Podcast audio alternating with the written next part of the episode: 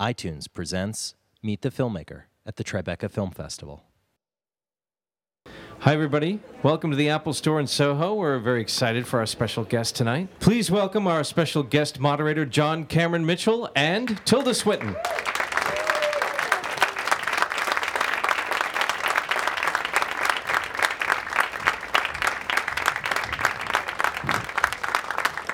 Thank you. Welcome, Tilda.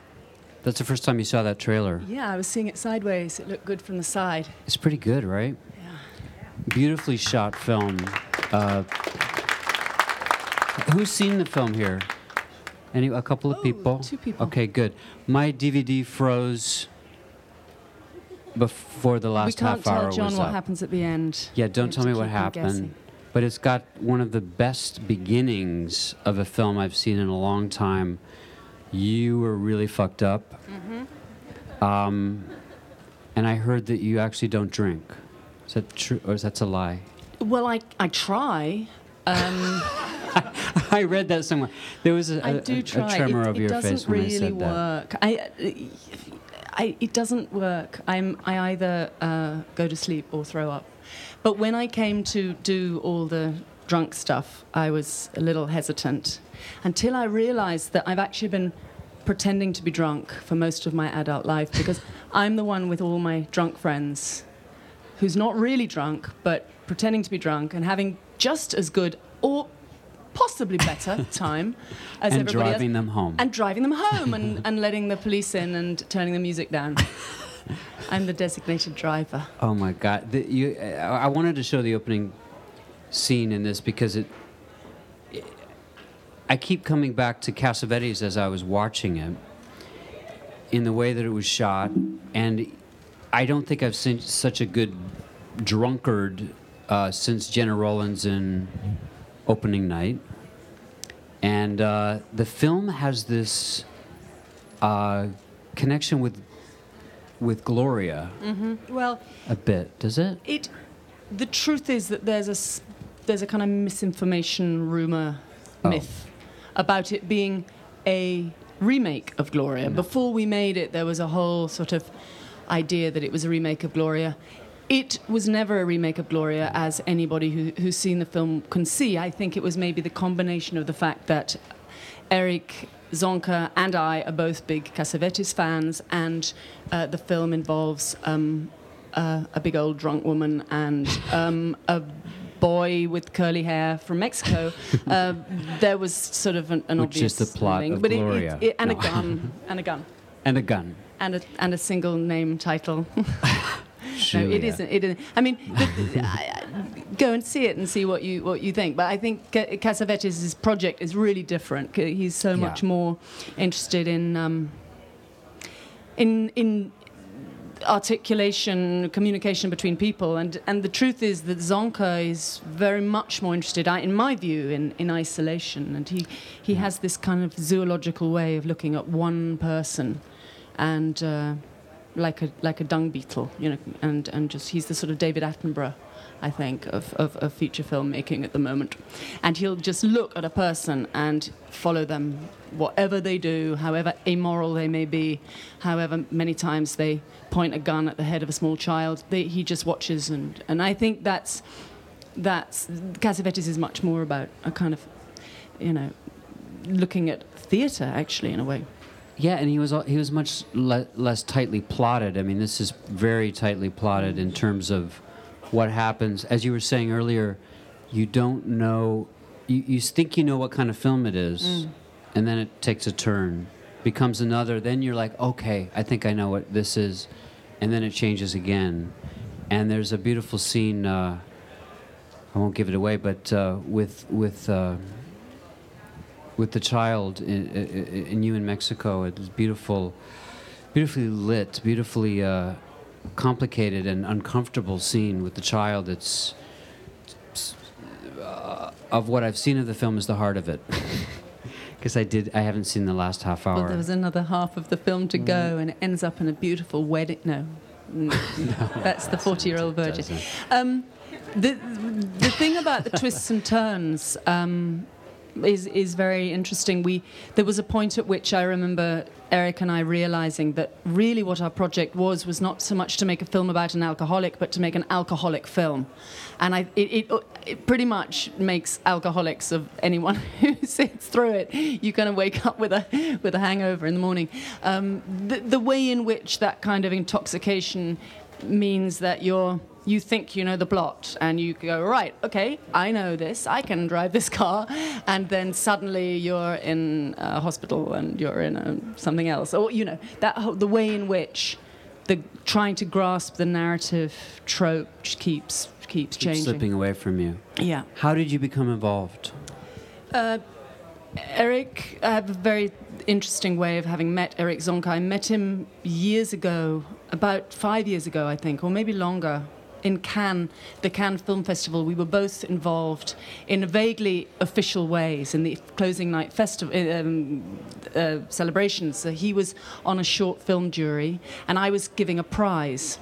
And we both had, therefore, absolute reason to be at the closing night dinner and we were both shut out for some reason we weren't ejected we just never got in and we became we'd never met before, and we became really uh, quite involved in this whole drama of trying to get in and and uh, involved a fire extinguisher at one point, trying to get through a window. I can't remember, but it was ridiculous. I, of course, was not drunk. He definitely was, and I remember year, uh, sort of several months later, hearing from a mutual friend Eric Zonca is developing a film for you. And I thought, well, that is insane because the guy doesn't know me and he was drunk. And then I heard that the film was about a drunk woman in Mexico. And then I didn't hear anything more about it. And as far as I know, he was trying to get it made in America with American actresses and and then anyway, eventually he came to me with a with a script fully formed as much as it ever was and uh, asked me to do it much from what you read? Well, it, it, changed from what you see because we actually ended up shooting a four hour film, uh, which eventually got cut into two, two hours and a quarter, I think. Um, no, it didn't. I mean, it was pretty much all there, but it could, it could have gone on for a great deal longer. Is it true that he was first inspired by the film by seeing a Helmut Newton photo? I don't know that actually, but it sounds possible. I saw in the press notes he said he saw a uh, a Helmut Newton photo of a, a red-haired woman drunk mm-hmm. in a BMW in L.A. Well, there you have it. Except for the BMW, right? Because she has some she kind of. She does have a BMW. She does. Yeah. A very old one, though. A very, very old, beaten up one. Yeah. Oh, that makes sense. Mm. It's. Uh, you know, I haven't. You know, we haven't seen Eric Zonca in a while mm. on these shores, and I know he made Dream Life of Angels, which was actually his debut, which yeah. is a beautiful film, and then a film which I don't know if it came here, Le Petit Voleur. No, it was it was only shown on um, on television. French television. Yeah, it was right. made for for Canal Plus. It's a really interesting film, The Little Thief, Le Petit Voleur which in fact it's always great when a filmmaker makes a third film because then you can begin to see a link you know it's that you can begin to see what what that voice is and um, that film, Le Petit Voleur, has more in common with Julia in a way. It has that zoological dung beetle, really? David Attenborough thing. It has one character, really, this young baker who's completely disillusioned and decides that he's going to go to Marseille and become a thief. So he just decides to go and enter the underworld and, you know, you have to keep breathing through this really very reckless, very tough. I mean, he's pretty hardcore, Eric, as you can see. He doesn't pull his punches, but I, I love his cinema because I think he's so, there's something so compassionate about the way he just goes, you know what? Keep throwing it at me, but I'm going to try so hard to kind of stick with you. And you kind of do eventually somehow. I remember the Dream Life of Angels being very affecting. If you remember, it was uh, a woman who took over someone's apartment, uh, like a sublet, and f- the woman was in a coma, and she finds out more and more about her life from, I guess she finds her things that she's yeah, written. she's and- the, it's the daughter. They've, they've, the, the, the mother and the daughter have given up the apartment because the daughter had a big accident, is now in hospital. yeah. So they sublet it to these two girls, and one of the girls becomes completely fascinated by all the things in the room of the girl, and go, starts to go to the hospital and Yeah. visit this comatose young Beautiful. girl. It's, be- It's gorgeous. Why haven't he? Why why hasn't we seen him in a while? I mean, what is he? Has he been working on a lot of projects that had problems? He's been working on this. hmm Somebody told me he was here a couple of weeks ago and had an answer for that question. What is his answer for the question about why? What's he been doing, Aaron?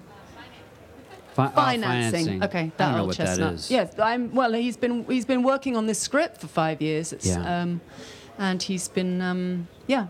And he got to use a lot of his regular collaborators on this. He it was it was a, it was a tough one for him. This he was out of France for the first time ever. He was in Mexico for the first time ever. When we started shooting the film, he did, hardly spoke a word of English. Really. He had a DP, the great Yorick Le Saux, who, for those who know the work of Olivier Assayas, you might know his work. Extraordinary uh, cinematographer who's French.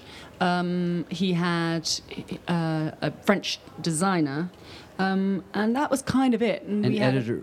'cause his editor back in back, back in in Paris, France, yeah, yeah. But when we were shooting, he was really uh, he was really in kind of alien mode. Was he ter- Was he scared of the of the? the he was frustrated because um, funding was cut about a month before we started shooting. It was cut by about a third, and it did not make for a relaxed shoot. It was a very sort of uh, it was incredibly frustrating because we had to shoot so fast. We just had to keep going, and there was so much that we wanted to redo. We couldn't do it. We had to keep going. We had to shoot like I can't remember, 17 hours a day. No six- reshoots? No, nothing. On we go. On we go. You know, and not even time to sit and cut. You know, cut the script. Just- so it right. was a really there's a frustration in the film, and that's your frustration. Eventually, of course, we can sit back and we can say, "Wow, that was kind of great." And I don't like the idea that the financiers will ever hear us say that because I hate the idea of financiers saying that it's good for filmmakers to be kept keen. panicked. It's rubbish. Yeah, it's so not a good thing. But we could have done with a day off occasionally, you know. But it was, we It's did like it. directors who say, "I don't want if act, if the characters don't like each other, the actors shouldn't like each other." That's the other one I hate. Yeah, I don't know what that's all about. What's that about? You've, I mean, you know, how some directors, you know, they're the kind that might slap you and turn on the camera. They think I met someone, uh, the film critic Derek Malcolm, the other day, who told me with great authority that, in his opinion, if you go on a film shoot and everyone's having a good time, the film's going to be shit. And if you go on a film shoot and there's great tension, it's going to be a masterpiece. That's What do you old- think about? I think that's I- bullshit. I think. Well, what can you say? You say it's wrong. Should we look at another clip? Uh, w- the first one. Should we look at the first one? That's the scene with Nick. What Is is, it- you you had a little one? list of, a little of all- list. You but, but we couldn't decipher what the what they meant. Yeah. This is. There's one called Little Bit Drunk. Nick. Well, it could be any scene. I don't know. which, which, which scene is Little Bit Drunk? Does anybody know? Should we know? just play it? Yeah, should we just play it? Play a little bit drunk. Oh, I feel like I was robbed of the climax. It's, an, it's a family-friendly. so Apple everyone has store. to guess what I was saying. You, you know, I, I wouldn't mind talking a little bit about uh, your film festival. Can you tell us about what that is and what the inspiration for it was? um, well, I live, as you well know, because your aunt lives. In fact, very big kiss from her through me to you. I saw her on last Friday, uh, who lives in the same small town in the far north of Scotland. Um, there is no cinema other than a multiplex. I mean, there isn't even an Apple store, believe it or not. Uh, there is a multiplex cinema um, half an hour away that shows Harry Potter pretty sort of endlessly. And um, there is a high street with all sorts of little shops closing down all the time and being turned into charity shops Elgin, or right? no, Or it. Nairn? It's in Nairn. Oh, I thought the festival no, was in Elgin. No, it's Nairn itself. And there, I was walking down the street one day, and I and I saw that the old bingo hall was being um, was for rent, and for some insane reason, I decided that what I had to do that afternoon was to rent it. And I rented it, and I told the man that I rented it from that I wanted to make a cinema in it. So, to cut a long story short, we had this festival last August, which was entirely intended as a sort of family affair. Um, and my friend Mark Cousins, who's a film historian, and I, and my children, who are 11 and are extremely cineastic, um, put together a, a list of our favorite DVDs. And we got a friend of ours, we're fortunate to have a, a, a friend in Berlin who uh, lent us an amazing digital projector. Um, and we put on this ramshackle little film festival, and it became a kind of international event. And uh, we showed, it was like an experiment. We showed everything from I Know Where I'm Going by Michael Powell and Emeric Pressburger, one of the greatest films ever made, to um, All About Eve, followed by Fassbinder's version of All About Eve, The Bitter Tears of Petra von Kant, to uh, Fellini's Eight and a Half, to Parajanov, etc., etc., etc., Singing in the Rain. And um, it was just insane. It was sold out. People came from all over Europe. People came from Australia. Somebody came from Papua New Guinea. And even more amazing, on one evening, Kenneth Anger turned up. Um, I mean, it was bizarre. And um, as a result, we've we've decided to make these. Well, as a result, as a direct result of that, the Scottish government um, asked us to make a Scottish version in Beijing, which we did last month. A festival there? Festival. We went to Beijing and we and we we took over this p- perfectly regular cinema and we dressed it up as a Highland forest Fairyland. and we. P- played our favourite Scottish films, and everybody sat on beanbags. And What did you show? We showed I Know Where I'm Going. We showed the great Bill Douglas trilogy. We showed Whiskey Seaward the? Great Ship. Hmm? Whiskey Galore. We didn't show Whiskey Galore. No, yes, well, yes. We, we, we couldn't get a Mandarin subtitled prints of that, but, but, but we will. I mean, we may very well show Whiskey Galore when we do our next one, which is going to be in August in uh, the north of Scotland. Unfortunately, our bingo hall since then Has been well, somebody bought a house behind it um, and said that they didn't want us to do it again because our fire exits in the event of a fire would go out onto their drive. So, but we've decided Scots. to make homelessness our friend, and we've rented a, sc- the Screen Machine, which is a mobile cinema, and we're going to start on Mull, and we're going to show. I know where I'm going there. Then we're going to sh- show a film on the ferry, which should be, of course, Whiskey Galore. Whiskey Galore. And then we're going to camp and we're going to drag it. We're going to pull it. We're going to show Sullivan's Travels and we're going to pull it back to Nairn. So oh, if anybody wants to come to Scotland in August and pull a cinema, please. that's beautiful. Yeah. My granny was from uh, Barra. Well, there you have it. Yeah, where they shot Whiskey Galore. I think they shot it No, they in sh- South it was Uist. set. Oh, it's set. it? Is it set? No, it's shot in Barra, set in It's in South, South Uist. Uist. Yeah. And it really happened to Benbecula. I don't know what it was. It's a beautiful film about um, a, a, a ship that goes down with a whole caseload of, or a whole hold full of whiskey, and this. It's, it's stuck on the rocks. And, and there's a law which is in the in the islands in Scotland. If you if, if any shipwrecked stuff, you can it's finders keepers basically. And it's an island that it's dry, isn't it? They're not supposed to drink. Because it's during the war. It's during the war, and then the tax officers come up to get because it hasn't been taxed, and they're hiding it everywhere. They're hiding it in hot water bottles, and it's one of those films. It's a classic Ealing comedy. Well, that's what's the name of the festival? It's the Cinema of Dreams. The first one was the Ballerina Ballroom Cinema of Dreams, and this one we don't know yet. It's a there's a working title in And you my had brain stuff for somewhere. kids too. Yeah, yeah, yeah. Always. What kind Um, of like? Well, um, the whole film festival thing is an offshoot of um, a foundation that Mark and I are starting called the Eight and a Half Foundation, um, which is why our film festival is eight and a half days long.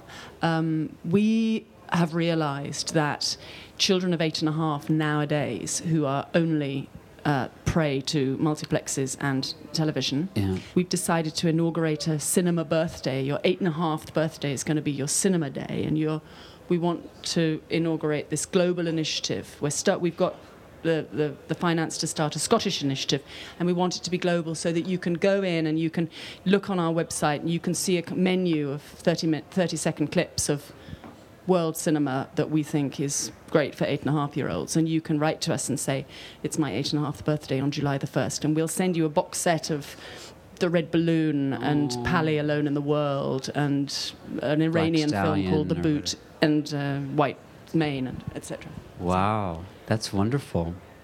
So the children's initiative is very much part How of about another clip? Yeah, Just choose it randomly. it's the clip called The Desert. the desert. Again, it could be pretty much any scene from the middle It could be any film. scene because half of it's in the desert. I love it. I was wondering, Tilda, if we're going to be able to see uh, Derek in the U.S. I mean, has there been? Have I? Have you not seen it here yet? No, have we? Has it hasn't been released here, has it? I must admit, I'm behind the loop on when it's being or if it's being released. Does anybody here Does anyone know? whether Do you they- know Eugene? This is the. MoMA showed it for a week. Oh God. Yeah. It's uh, the documentary about Derek Jarman, directed by Isaac Julien, that you did narration and, and wrote. You wrote and did narration. Um, so you were in on it from the beginning, or was he starting to edit? Well, no, the the the the, the original um, kind of pretext of the film was that I was asked in something like 19, uh, 2003 to write and deliver a thing at the Edinburgh Film Festival called the Derek Jarman Memorial Lecture, which I did, um, which was quite widely published. And the thing that was quite striking to us all then was the response was quite overwhelmingly about oh yes derek jarman why has he sort of been forgotten? Why are there now two generations of film students and and and, and young people who've never heard of him? Why are his D- the dvds of his films so impossible to find etc so we that sort of galvanized all derek's collaborators and family to um, to think about how we might um, what's the American word memorialize no uh, the, but how we need you know to educate people about And reintroduce. uh, and reintroduce and we had the wonderful magical opportunity to literally reintroduce him to people because with two years before he died, Derek died of AIDS in 1994, uh, but two years before was very, very ill and very nearly died. And when he rallied, um, he and Colin MacCabe were, had the foresight to do a really long, extensive interview, which lasted for about nine hours, about everything he wanted to say about everything. And so this was the kernel of our film. That's the thing. That's why it's really worth seeing. It's not just a doc- documentary about him. It is actually him speaking. He, he was. Uh, when I became conscious of filmmaking uh, as something I could be part of, I was. Uh, my parents were living in Berlin, and my father was the military commander of Berlin, and lived in a giant mansion paid for by the German government. And I would come visit and sneak away to the film festival. And in '88, I went to see The Last of England and saw him speaking. And I don't know, I, I didn't know him that well. I only saw him live once at a panel at Sundance and once there. And I met him. And I don't, I, I mean, it's just, maybe it sounds a bit cliche, but I felt kind of a saint like thing. You know, I, I felt a, a, a, a, a generosity and a kindness of, of which you don't off, you know you don't always want to meet the people that you're impressed by because you can be very easily disillusioned and and crushed. And uh, I have to say that the same year I also met Samuel Beckett, and I felt the same thing.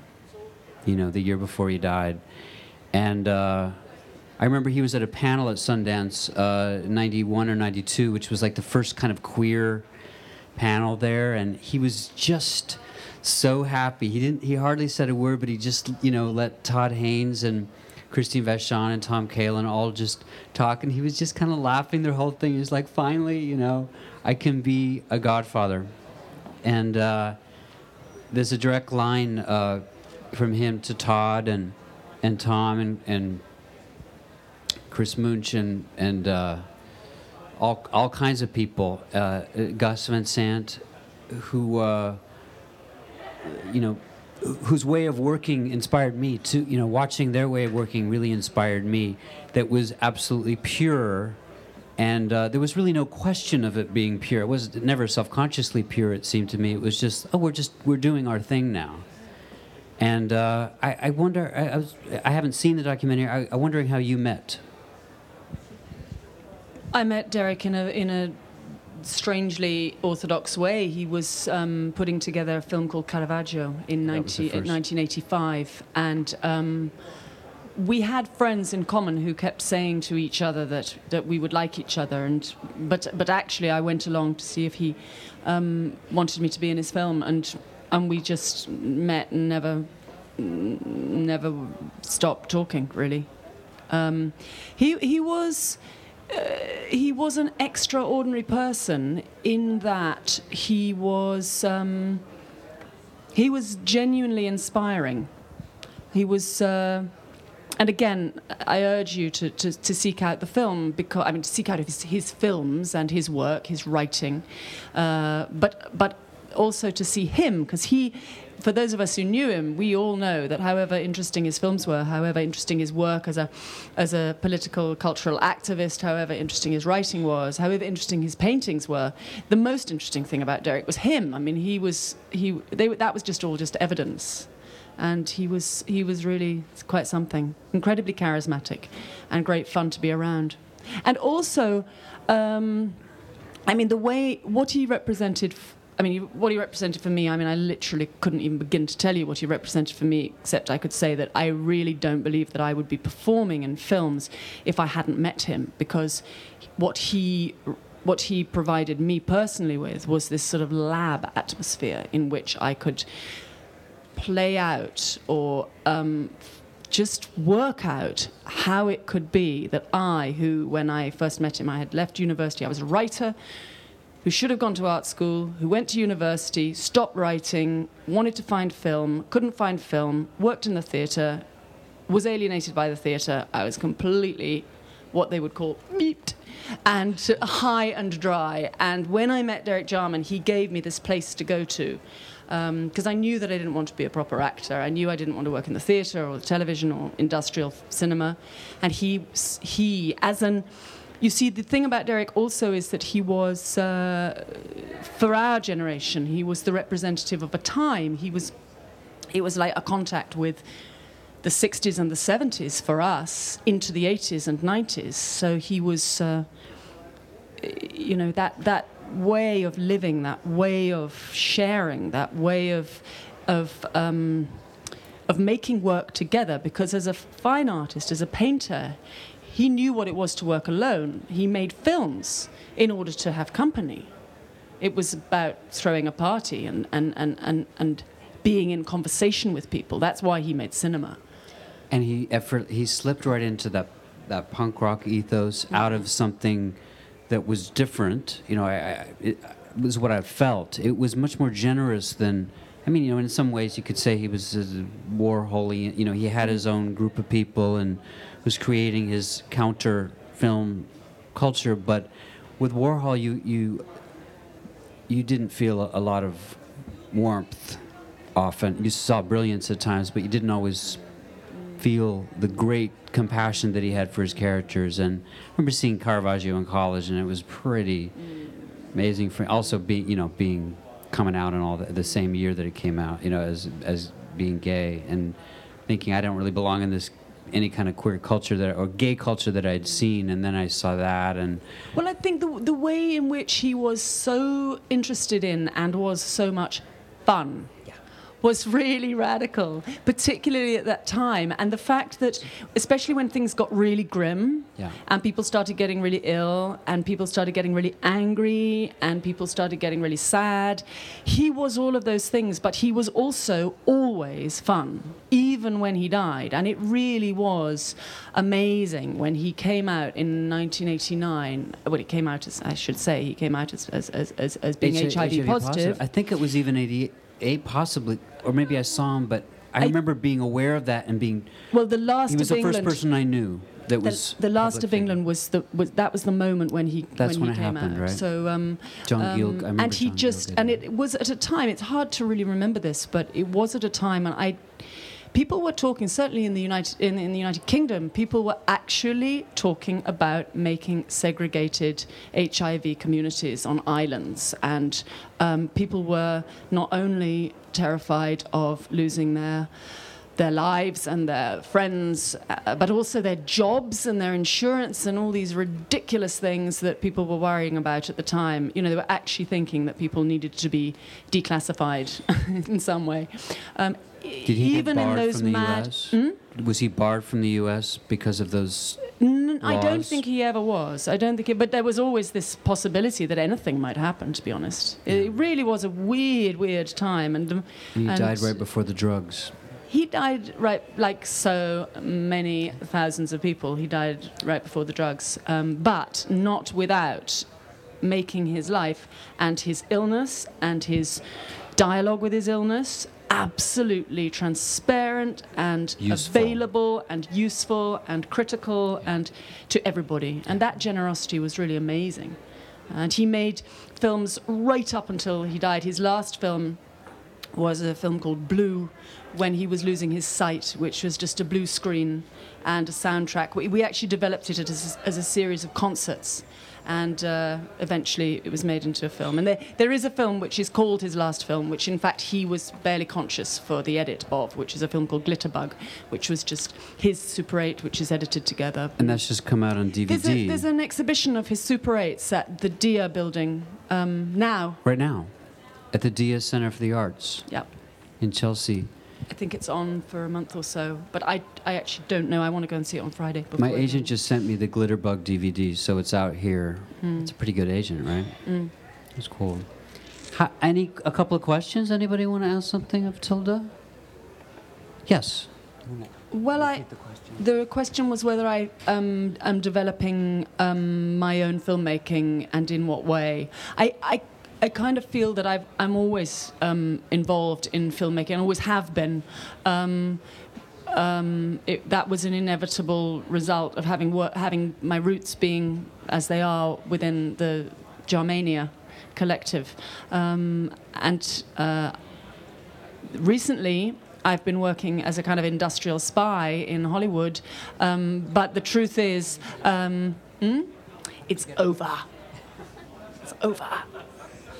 You're spoiled Um, because of Derek. home. You're I was super spoiled. Spoiled. Yeah, no, I was super spoiled. When he died in 1994, I was really, I was, I was up a gum tree, really.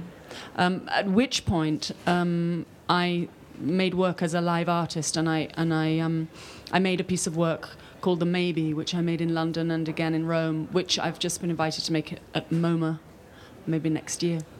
Yeah, which is a live installation in which I uh, sleep in a glass case for uh, for a week. wow. Shades Yeah. of Leigh Bowery. Shades of all sorts of people, shades of all the people I saw in coffins during 1994, frankly, which is when I developed it. Um, but yeah. Wow. yeah. So, um, but I've always been working alongside filmmakers, and um, I've never not done that. Uh, the fact that those films are just beginning to sort of bubble up now means that it's been taking so long. I mean, there's a film that I co-produced with my friend Luca Guadagnino, which we just we're just completing now, which we've been working on for seven years, and I'm developing a film with um, uh, with Lynne Ramsay, which I hope we're going to shoot at the end of this year. Um, Lynne Ramsay made Ratcatcher and Morvern Callar, Scottish filmmaker, Scottish Scottish filmmaker. filmmaker, wonderful. Um, but yeah, I'm always very sort of slow burn. Don't want to do too many things at once if you No, can. just Can help it. got- well, I would love to. Well, why did I suddenly become Scottish? Actually, I'm directing a film in a month, but. Uh, mm, Any more questions? And you'd had done a piece with her, and where she put you in a vitrine. no, uh, this is the piece that we referred to earlier. This is the Okay. Maybe, which was my Oh, piece, right. and I invited her to work on an installation around that piece in London. And how did that piece come about? How how did you meet Cornelia Parker? And Um, I was developing that piece and uh, was developing it for a couple of years, and I was invited by the Serpentine to make it uh, in the Serpentine, and I asked her to help me to develop because the Serpentine is a is a four-room gallery to work on the installation for the other three rooms. And I was delighted to meet her. I think she's a fantastic artist, and it was wonderful working with her. Is the is uh, straight theater? I mean, you know, straight, but uh, is theater something that you want to? It sounds like you had a bad experience at one time. Do you know, it's not that I had a bad experience. I mean, in many ways, the reason that I'm not interested in working in the theatre is I had a great experience. The last experience I had in the theatre was, it kind of ruined me for theatre. I made a one woman show, um, which I loved so much that I.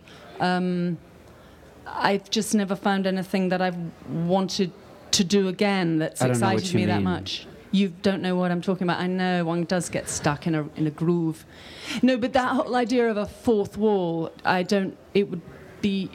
I don't know. I mean, I play around with it in my head a lot. I because I do love. I mean, the the maybe in a way is an is an experiment in my own mind about trying to find a gesture that is a hybrid of what I love most about live performance, which is everybody like now, you know, everyone in the room together and all one's limbs are present and we're all together in time and anything could happen and a fire alarm could go off and we could shoot each other. You know, that whole feeling of shared experience.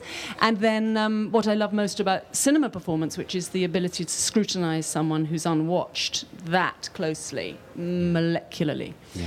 And so I, I developed this uh, gesture of a sleeping figure, which I, I originally didn't intend to be me, but eventually worked out that it, it was about me and that it was a kind of endurance piece and that I needed to put myself in that box. Very important that I put myself in the box. It was not put in by somebody else. And there was a very interesting piece of misinformation in the art press basically, Cornelia and I were very frustrated by this because I was in the box. I was not able to speak to the press. And Cornelia was the voice of the piece for the duration of the, of, of, of the piece. And so there was this misinformation that she had put me in the box, which was frustrating for both of us because it was exactly what the piece was not. Um, but uh, yeah, so that it was sort of me wondering if I, that was the closest I got to the theatre, the inside of a box. Since the Academy Award win, what is the most outrageous role you've been offered? That, I mean, I, I'm really trying to think. Um, was there anything that was just quite surprising? I wish I could remember. I feel there's something, but it's logged in the back of my jet lagged brain. What I can say is that Hannah people Montana. have, and oh, I wish people have really, really interesting ideas. They just do, and I love every idea. And very often, the madder the idea, the more you think, "I've got to do this, man. You had the nerve to think this up. I'm going to do it." But I actually can't give you an answer. I'm sorry, but there's something amusing my inner child, and I can't bring it up. I'll, I'll give me your, your email address, and I'll email you when I remember. How do the kids like the Chronicles of? Of The- Narnia. yeah. My children, I was very proud at the time that the film came out because I kept saying to the Disney executives that there were two tickets that were unsold because my children did not want to see it. Um, mainly because they went to the now famous multiplex outside Inverness and saw a trailer and said that it was too loud. Which it is. They're often very it's loud way there. too loud. It's, all those films are too loud, especially if you, you're eight. Um, they eventually saw it on DVD and were kind of bemused because, as far as they were concerned, the wrong side won.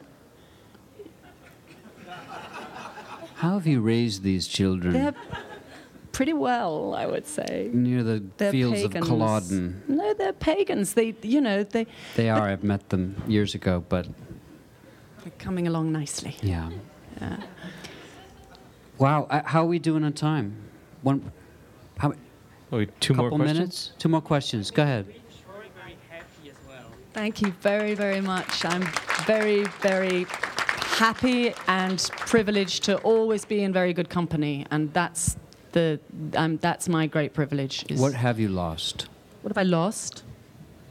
Have you kept it all? Quite a bit of money. A bit of cash? Because you started out with a lot. That's what the Oscars well for. spent. Yes. Hi, um, I was wondering, in acting, what inspires you? Whether it's the set, the actors, what do you take away from all of that in terms of inspiration? Inspiration for her life or for the role? Oh, that's a big question. Um, in acting, though, you said. So can I limit it to that? I just said, what inspires me? Um, the truth is that I'm. The, the- recently, I was trying to describe to somebody how I. I was trying this endless disclaimer that I always feel that I honestly have to give about not being an actor because it really does feel most honest. Um, I always feel that real actors are going to stand up and say you're a fraud, confess it, and I want to be the first to say I never pretended to be anything else. I always pretended to be a film fan first and an artist's model second, and I'm in front of the camera because I'm curious and that's about it. I don't know one thing about acting. I know as a film fan, I don't want to see it on the screen. I really don't. I want to see something real. I'm more interested in documentary always. My famous favorite film performance of all time is The Donkey in Au Hasard Balthazar. Um, I'm trying all the time to be that donkey. I'm getting there. Julia is a step in the right direction. Um, I don't know. I just really, um, really privileged to work in cinema because I'm so, so in love with it. I find the whole business of sitting in a cinema, um, uh, being on a set, discussing with my friends about how on earth we're going to make some impossible project in 10 years' time. All of it. Talking to you guys. I really love it. I love that you could be doing anything tonight and you're here to, to talk about a film you haven't even seen. It's for real, you know, it's really kind of, it's got texture to it. And I really love it. So I suppose that really, and the fact that it's always about a conversation, you know, it's always, a film is just a gesture, you know, it's just, there's a film that I'm privileged to be a part of, which I, I do recommend you go and see actually, which is uh, Jim Jarmusch's new film, which I just saw last night for the first time. And that film is a perfect example. Jim Jarmusch has just gone, you know what? I want to make a film and I want to go out of my way to not know what I'm doing. Um, and Focus, bless them, have gone, okay, we'll give you some money to do that. Just go and try and keep yourself keen. And he's done that. And it's, I personally think it's a beautiful thing to even see someone trying to be that inarticulate. It's amazing. So that, just all of that, I find really inspiring. Well, you can't be inarticulate. I, I want to thank you for for talking tonight to everybody. Julia opens in New York. Does anyone here I think know? it's the, the, The 8th. 18th? The 8th. The 8th of May, at a couple blocks away at the Angelika. It's a fantastic performance. Um, and uh, is, uh, is Sandra's computer ready yet? Because No? No, but we There have was- another clip if you'd like there to was show. Oh, some we have repair- another Oh, should we f- end while up with the Sandra's clip? computer gets Yes. mended. yeah, what do you want to? You'd like the uh, what is it? Where's the cross one, list? was it? Oh, Double this is called cross? I'm in or double cross. I don't know. I don't. I don't You know what choose any it of this randomly. means. It's like something out of the limits of control. It's like I'm going to eat it in a second. Thank you, Tilda. Thank you for coming, everybody. Buy an iPod. Thanks for coming to the Apple Store Soho, everybody. Always check out our website, apple.com slash retail slash Soho, for our upcoming few final last days of the Tribeca Film Festival and our free workshops as well. Thanks for coming, everybody, and have a great night.